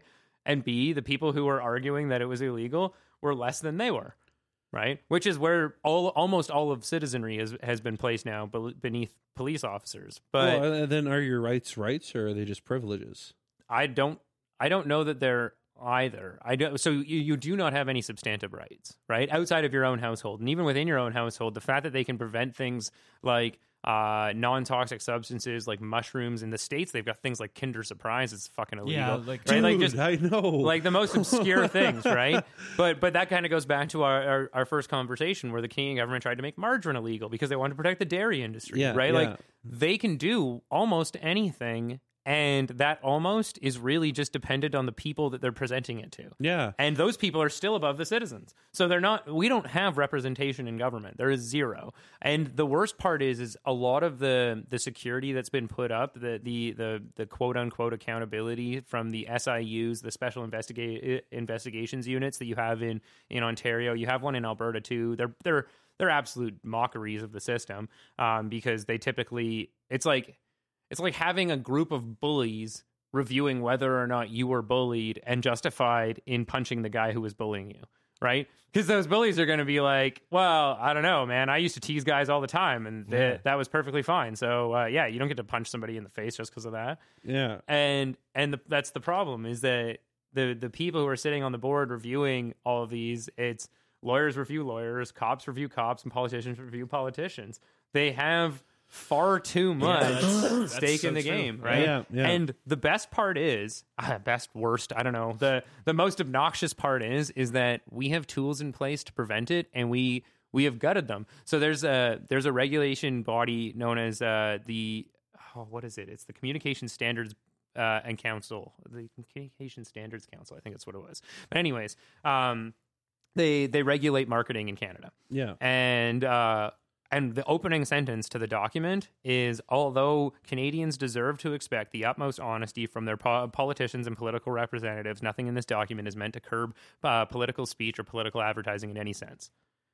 So what that is is we have a document that regulates all marketing and all speech Mm hmm um, to make sure it's honest, true, and if it's not honest or true, then people can be dealt fines or or or given jail. Well, very rarely can you get any kind of criminal punishment for it. Yeah. Most of the time, it's a token punishment, but regardless, you're held to somewhat of a of a standard. And immediately, the first part of the document says, "Yeah, except for politicians or anything termed as po- political speech." So there's no honesty with like, there's no hmm. honesty requirement within political speech. That's express in Canada. We actually permit, not just permit, but expressly permit politicians to be deceptive. Okay. Yeah, yeah, and that's That's that's, something that no Canadians are aware of because we actually hold ourselves to a higher standard. We hold a mom and pop business claiming to have the best coffee quite literally to a higher standard because those people can get reprimanded because Yeah. they're actually going to have their metrics checked. Yeah. but. But when you, I've got the best policies ever, right? Like I, that was way more Schwarzenegger than it meant to be Trump. But anyways, I can't do voices. We've got it. I can do Russian real well, but uh, but either way, you you can have like, oh, we've done the best uh, out of all these times. We are, we have the best numbers. We have this, that, the other thing. I'm going to get rid of first past the post. I remember hearing that. Do you remember hearing that? Yeah. Because I remember hearing that, considering we both lived in Western provinces. That's right. I remember hearing Trudeau fucking saying that abandoned. Abandoned within a few months and absolutely no punishment. Right? And there's nothing you can do. There's absolutely nothing you can do because what he was doing was political speech. It was posturing and it's not going to Yeah. be regulated. So we, we have no power. We have all of the tools to have power, but it's like they're all corded and we don't have a plug to go into. Yeah, So yeah. it's like we have we have them all. We have all of it. We have electric saw. We have the skill saw. Yeah. We've got we've got the drills and all of that. but who's got they've the got, an button? outlet Yeah. and they're standing there guarding it, and you can't use them. You cannot use them uh, effectively, and and and that's at every stage. The law society is also an absolute joke, it, a- and and that's often the funny thing is is the whistleblowers against the cops or lawyers, the whistleblowers against the lawyers or cops, the whistleblowers against politicians or lawyers, the whistleblowers against lawyers or politicians. It's but because they're blowing the whistle on each other and they're all self-regulated, they actually don't do anything about it. That's they true. just keep saying, "Hey, this." In fact, this is the perfect use of the uh, term virtue signaling. Right? These guys are Right. quite literally going, "Oh my god, look at all the evil things they're doing," and like, "Don't pay attention to my closet." Yeah. Right? like, Yeah, like, no and, kidding. and that's what they're doing, right? Yeah. It's this idea like, if you were an ethical lawyer, then you would have done this. Well, you they don't define ethics anywhere. They they refuse to. So there's there's no standards, there's no actual accountability. It's all a farce. So when we talk about these MK Ultras and we look at all of the the, the shit the CIA does, or or if we ever want to get into what RCMP does, and and I've got some fucking dark ass stories with that one. Uh, the then the the problem that you're always going to encounter is the the reason policing exists and has to be effective is to deter to to deter vigilantism. But instead of making police effective, what it's what the system has t- uh, changed into is making the message that police are effective effective. And so they don't actually have to care about the policing; they have to care about the message that the policing is effective. And that's and so they've sidestepped the actual ch- uh, systemic change that's needed, and basically just marketed around the issue yeah.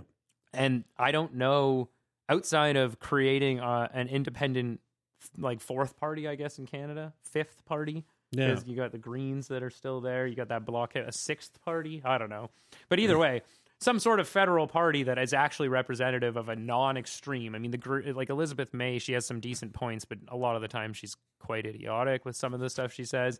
But that that's across the board, right? The the, the current Yeah. conservative leader, Yeah. could, uh-huh. couldn't have been scraped off of a, of more bottom of a barrel to, to find that idiot. I mean, the only the only person worse in the country is the leader of the Bloc Québécois. Like, oh my god! But I mean, you can't expect much from that. But like every single party you look to, the figurehead is just an absolute moron.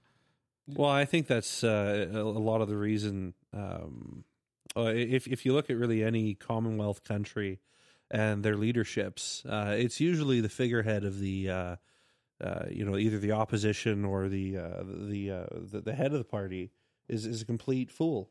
Uh, Yeah. because it's easier for them to come across as a complete fool. Yeah. Like look at Boris Johnson, like very Yeah. very highly intelligent guy, very uh, well uh, pedigree education for sure. Yeah, I'll put it that way. Like went to uh, some very famous uh, university. There's a picture of him with uh, you know like the white collar on and the bow tie and everything else. Like definitely like upper level education. Yep. But uh, whenever you see him, looks like a complete oaf. Yeah. And he does it. He does it on purpose. He's fully admitted to it.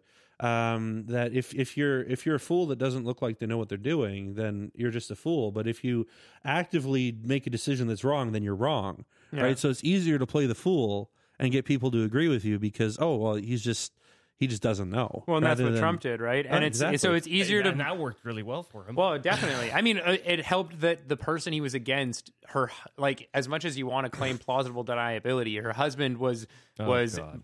directly responsible for the repealing of Glass Steagall, which caused the 2008 collapse. The guy, the guy who was was involved in so much sexual misconduct against women that. To, to call it rampant would be an understatement, and the the the idea that this this was the woman who was going to represent it. You sat idly by and watched your predator husband maliciously attack these women for fucking decades, and then allow the media to smear I smear had them no further. idea that it was more than one. Oh yeah, Oh, if you go into the early '90s, so Chris Hitchens. Uh, this is the so- whole. Oh, okay, so so Chris Hitchens is the the single greatest uh, journalist to ever exist, and you can you can argue against his anti-religion points all you want, but his ability to get into journalism and I have target to the court, go for it. I'm sorry.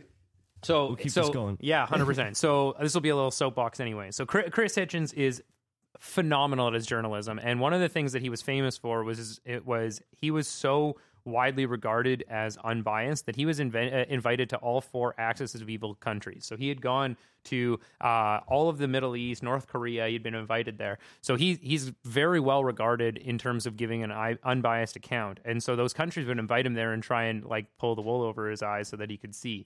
Uh, so he couldn't see what was happening. He would always see through Okay, it, and yeah, then he yeah, would yeah. he would report on it, right? But um, so in the early '90s, I think he was writing for Vanity Fair at the time, but he. Uh, he was going through the the Clintons because he he was always a fervent hater of Bill Clinton.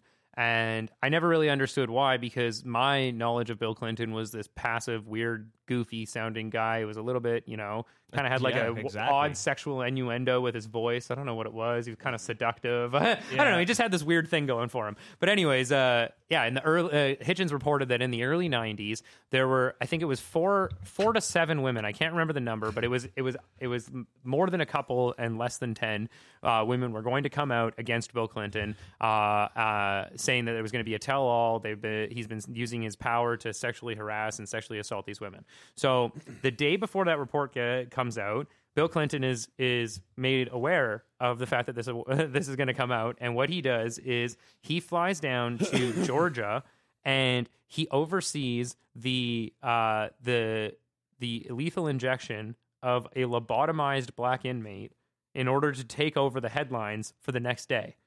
So quite literally went to What? yeah. So in 1993, Oh. Bill Clinton went and oversaw the the more or less government murder of a a lobotomized black inmate for uh, in order to dominate the headlines to avoid having all of these women's claims dominate the the news cycle. No kidding. Well, how many how many women were there? I mean, was- I, I only really knew about um, Monica Lewinsky. Monica yeah. Lewinsky, and that was that was really the powers that be that made sure of that. But it was Okay. the so in the early '90s, it was I think like like I said, it was somewhere between four and seven. I don't remember the Yeah. exact number, but it was it was definitely more than a couple. Yeah. Right. And the the I, I my, my opinion is is if you have four four people coming out, then there's probably another 35, 40 else out there. well, that look at just that movie out. Spotlight, right? Right? Like they Oh, said, yeah. oh, there's this percentage will talk about it, this Yep. percentage won't, and that that's one of the most chilling moments of that whole movie when he has that uh, that whistleblower on the phone, Yeah. and then they're talking about, okay, well, statistically, there's this many,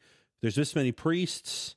There's this many people. There's this many communities. So yeah, you're going to have about four thousand or some instances, right? Yeah. Yeah. And then they, they start investigating, and sure enough, the number's actually more. Yeah. Uh, but yeah, it, it's They were thinking like it was going to be like 60, and there was like 83 different Yeah. priests that were involved in it yeah, on a like, regular basis. crazy, crazy. And you know, whenever you look into you know sexual assault stuff like that, you- you're absolutely right. You're only going to have a certain amount of the women actually step forward. Yeah. And this is what blew me away with uh, Kavanaugh and how he got Yeah. away with it. You know, like uh, you literally had a highly educated woman, a very successful woman, come on uh, stage and literally say, "This man attacked me with his friend," uh, and just totally pushed aside. But how? But Totally, we can bring it back to everything. How do we properly, in the eyes of the powers, properly defend ourselves against bullies? Because Brett Kavanaugh was a bully. Bill Clinton was a bully Yeah. by by default because of her position for two decades. Hillary Clinton was a bully, right? At the oh, time, Donald Trump wasn't seen as the bigger bully on stage. Hillary Clinton was, right? Yeah. And rightfully so. She had bullied Bernie Sanders out of commission by using oh, CNN and her fucking puppets there. So it, this was not I'm not a Trump supporter by any stretch of the imagination, but I I told my my mom, who I know listens to these, and she'll she'll admit to this, in 2015 when she was like, "Oh, there's no way he's going to win," and I told her I was like, Yeah. "I think there's a strong oh, chance Oh, he wins I because so. she is horrific. Yeah. She is one of the worst people you could have ever put up there. Not I don't care about the and I'll rephrase.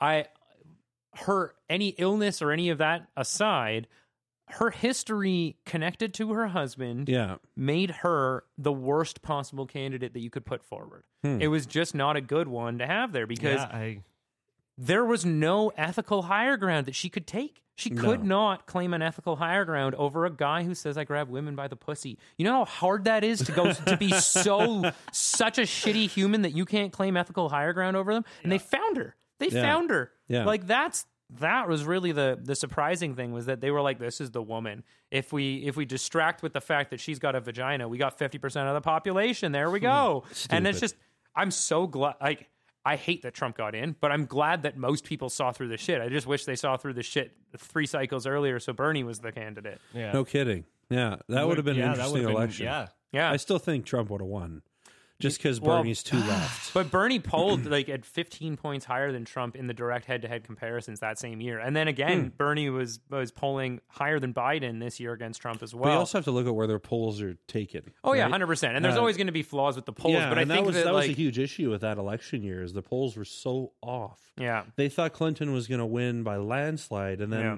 Just this red wave. Just uh, it only took four states. Well, they basically didn't take account of people who are non-voters, right? True. Like in in past cycles. But that's the the biggest weapon Bernie has is you've got all millennials. All millennials. Like if you go through let's like if you go through Pew polling data, so the like the the Justice Democrats, which is the platform that uh that Bernie signed on for, it was started by this guy named Kyle Kulinski um with a guy named Cenk Uygur from the Young Turks. So Kyle Yeah. Kulinski secular talk and and Cenk Uygur with with uh, the Young Turks. Yeah. And um and basically, what they did was they went through Pew polling data and created their platform based off of majority rule. So if the majority of the U.S. people wanted something, they put that in their platform. So hmm. universal health care, it was over. I think it was it was in the high 50s, early 60s. So they were like, yeah, universal health care because they they were like, we have to get the majority if we just take the most popular opinion, and that's really what is when you look at the low voter turnout, I think that the lowest voter turnout is actually from the left, not the right. There's a lot of apathy on the left. And I think it's because the right still gets a whiff of what they want, right? In terms of the rhetoric, not necessarily the substantive advances, but they get the rhe- rhetorical. Well, it's also how the how the U.S. does their elections is totally fucked. I mean, eh, they don't care if you have a majority vote for somebody. If you have the certain states, you get these delegates.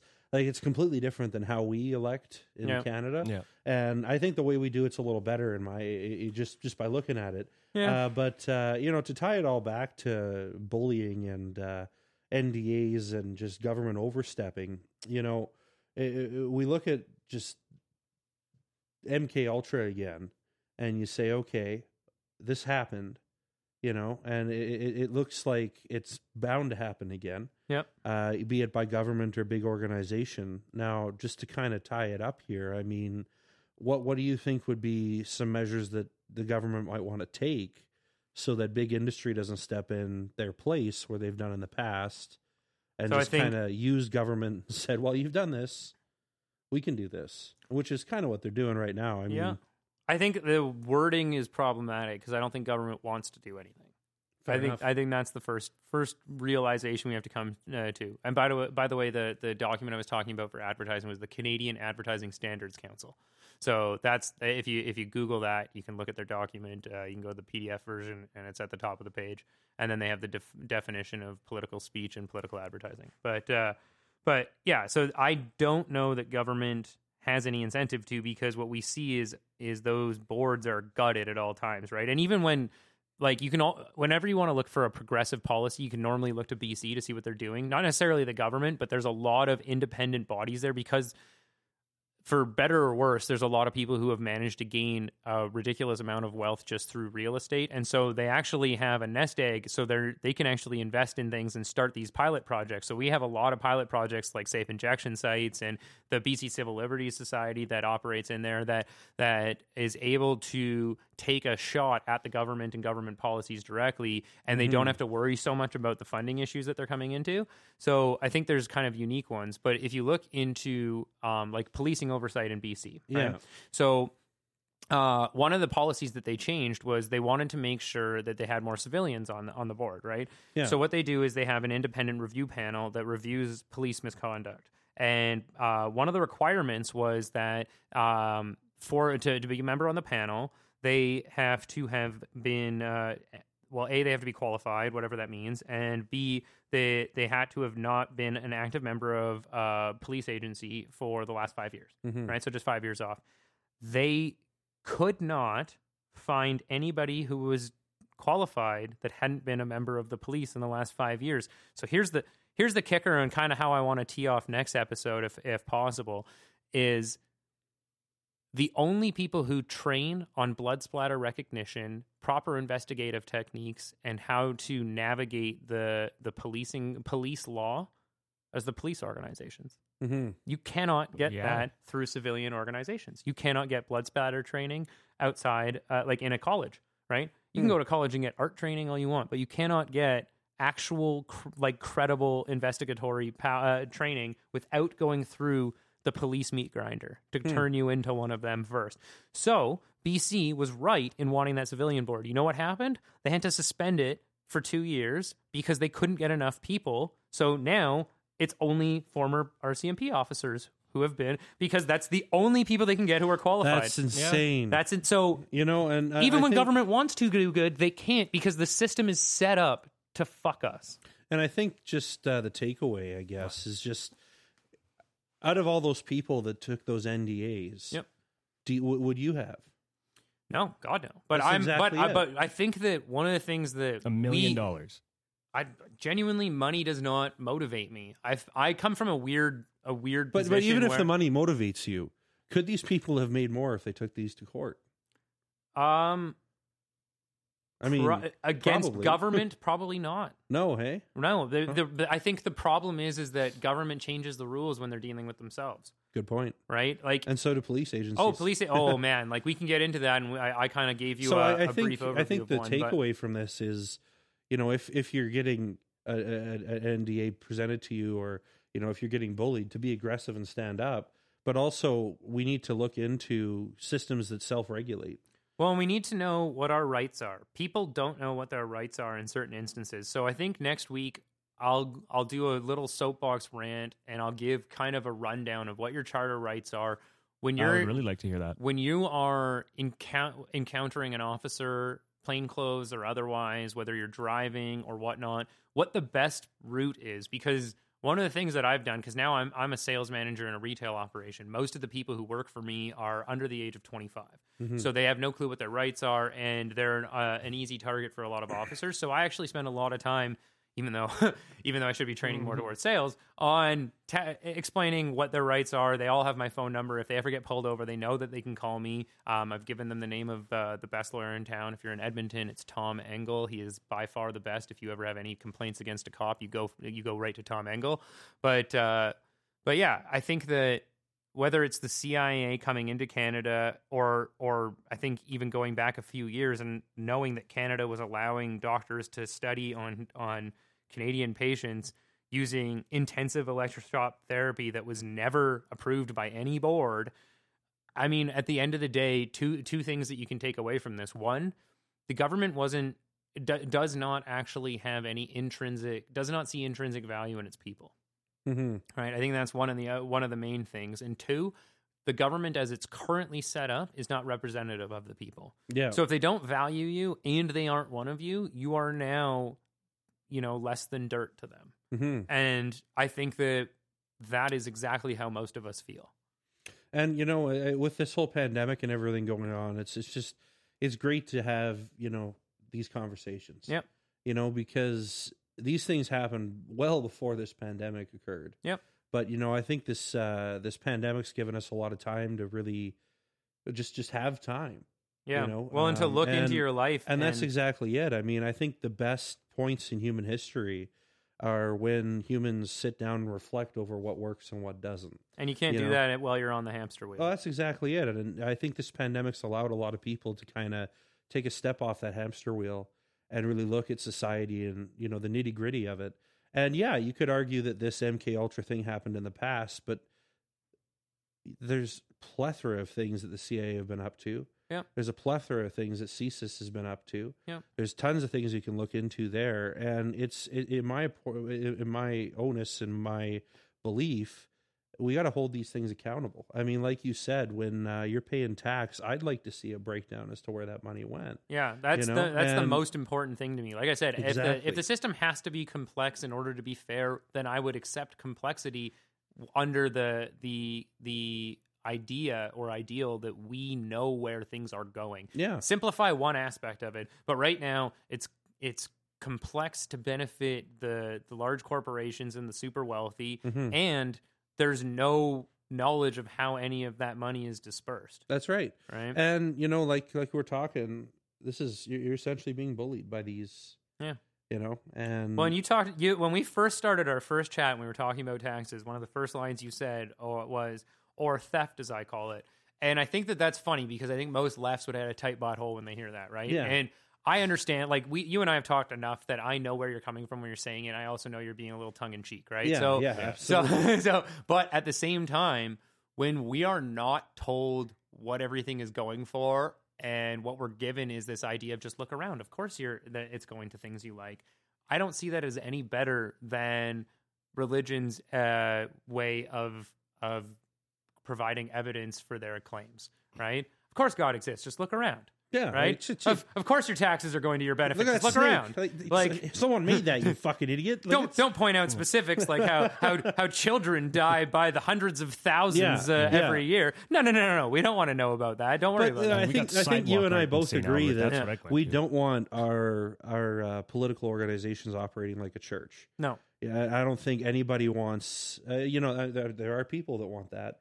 Yeah. Uh, but I think uh, within this conversation, why we have so much middle ground is, you know, even though I might be more physically right than you, we can always look at the, you know, just logic yeah.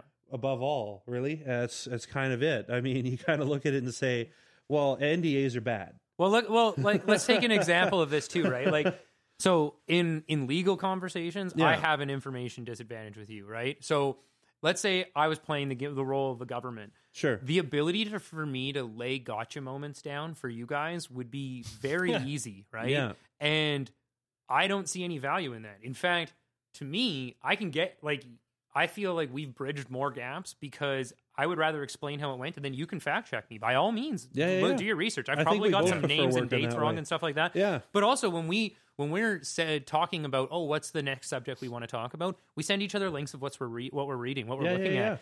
Could you imagine if information was shared at that level, like the way that the government does, to go, hey, you don't you want to be on e- equal footing? We want to have a, an actual meaningful conversation, right? Yeah. And so, yeah, this is two white guys in a basement talking, you know, politics and taking taking bong tokes, but at the same time, we we can actually empathize both directly and indirectly with you know First Nations people who are never truly consulted with because it's just a fucking token hand wave, and we all know that. Yeah. With with women who Oh, are never consulted about what's going to happen to their bodies, right? Yeah. Like the the unique and unifying part of these conversations is really the fact that we all are very we as people we are so obviously not reflected in society Yeah. that's the the what society would paint us as even even if they knew our political bend would be nowhere near what we actually are True. and that's fucked because society is supposed to be just a collection of us Yeah.